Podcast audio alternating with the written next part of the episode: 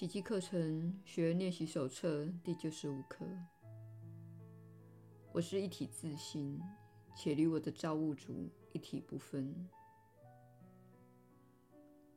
今天的观念一语道尽，你认识上主所创造的你的真正内涵。你在自身内是一个整体，而且与他一体。你的生命就是整个造化的结合体。因着你内在完美的合一性，你不可能变化无常。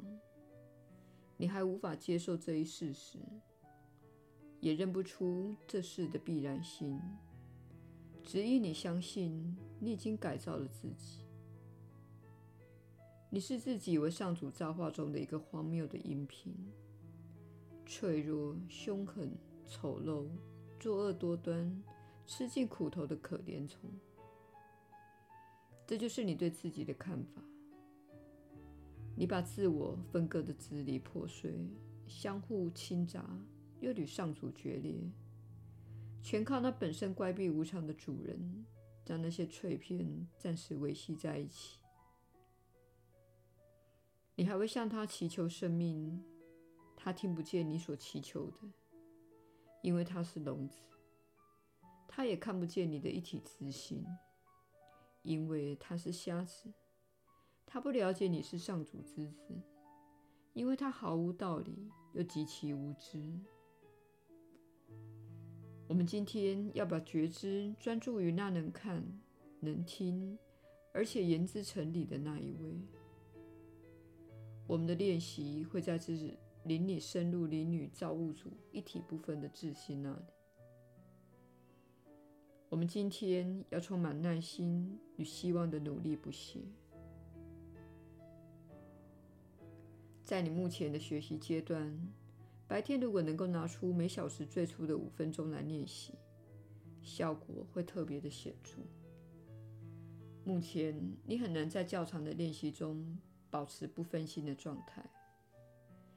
你如今一定对此感触颇深了。你很清楚自己的心思缺乏训练到什么地步，也明白自己多么需要在心念下下功夫。你必须意识到这个问题，因为它的确是你进步的一大障碍。在这一阶段，平凡而简短的练习也会带给你其他的好处。除了体会到自己缺乏专注力以外，你一定也注意到了，如果不随时提醒自己这目标，你会隔了好久还想不起来练习的。你也常忘了每天的短时练习。你尚未养成随时利用此观念来应付诱惑的习惯，因此在这阶段里，你需要定个计划，随时提醒自己这一目标。并且定时的全力以赴。如果想达到这一救恩课程的最高效益，定时的练习并非最理想的形式。然而，对于意向不坚却坚持排斥学习的人，是绝对有帮助的。因此，我们还会继续运用每小时五分钟的练习形式，鼓励你越少错过练习越好。利用每个小时的最初五分钟练习，效果最为显著，因为它提供了比较稳固的练习架构。然而，不要因为错过了几个练习时段，就以此为借口而不肯尽快恢复练习。这是你最常面对的诱惑。一旦忘了规定的练习，便认定今天彻底失败而予以放弃。其实，你只需要认清这个诱惑的本质。他存心剥夺你修正错误的机会，故意让你不想重新开始。圣灵不会因为你的错误而耽误他的教诲。只有当你不愿放下那些错误时，他才无法可施。因此，让我们下定决心，尤其是在随后的一周中。心甘情愿地宽恕自己不精进以及未能按时练习的事物。宽容自己的弱点，有助于我们忽视它的存在，不再赋予它任何力量来阻挠我们的练习了。唯有当我们纵容它的阻挠，它才会显得很有力量。于是，力量与无能便混合为一了。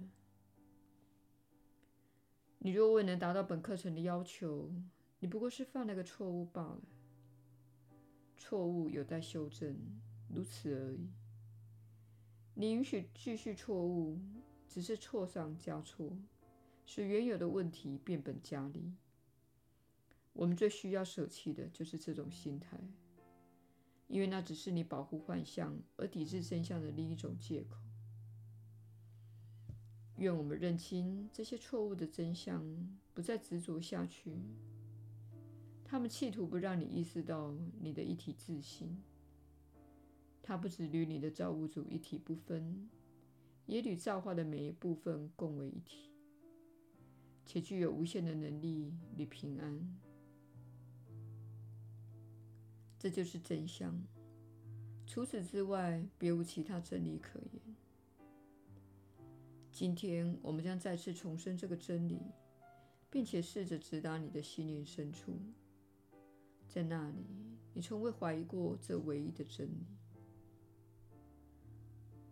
怀着这确信不疑之心，开始今天的练习，尽可能向你的心灵作此保证：我是一体自性，且与我的造物主一体不分，也与造化的每一部分共为一体，且具有无限的能力与平安。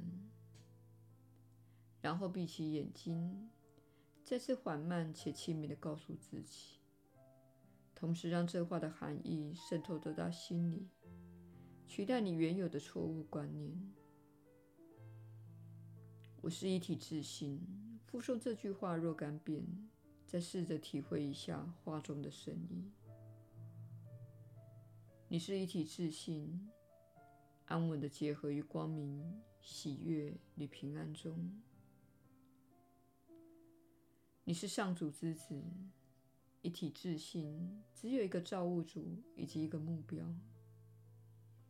你要将这一体意识带给所有的心灵，如此真实的造化才能把上主遍及万有与混为一体的本质延伸出去。你是一体自性，完整无缺，已被治愈且重归圆满。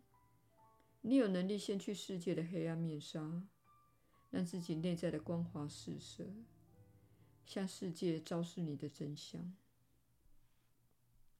你是一体自信，与现存的一切及未来的一切共荣并存。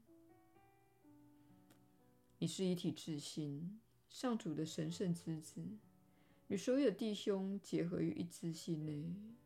也与你的天赋结合于他的旨意中，感受一下在你内的这个自信吧，让他的光明驱逐你所有的幻觉及疑虑。这就是你的自信，是上主之子本体，与造物主一般清白无罪。你内具有他的大能，而他的圣爱也非你莫属。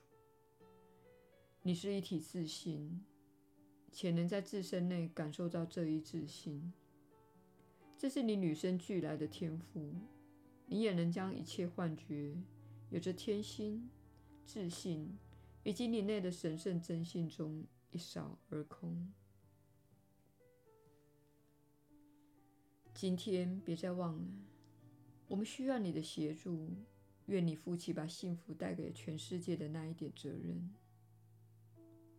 上天对你充满信心，你今天一定会努力一试的，把你拥有的这一份肯定分享出去。清醒吧，今天别再忘了，从早到晚须臾不忘这一目标，尽可能随时附送今天的观念。你明白，你每复诵一次，就会有人听见希望之音。真理在他心内的澎湃，以及和平展翅的轻柔正音。当你承认自己是一体自信，且与你的天赋一体，你等于在呼吁全世界与你合一。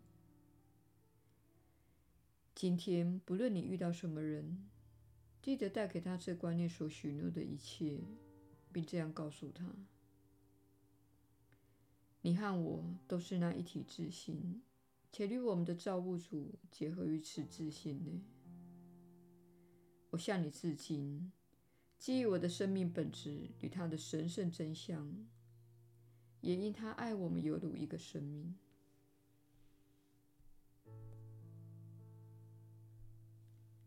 耶稣的引导，你确实是有福之人。我是你所知的耶稣。你可以从这些话里感觉到真相。你可以从这些话里。感觉到爱，你可以感觉到分裂不是你想要的，爱才是你想要的，交融才是你想要的，与神的连结才是你想要的。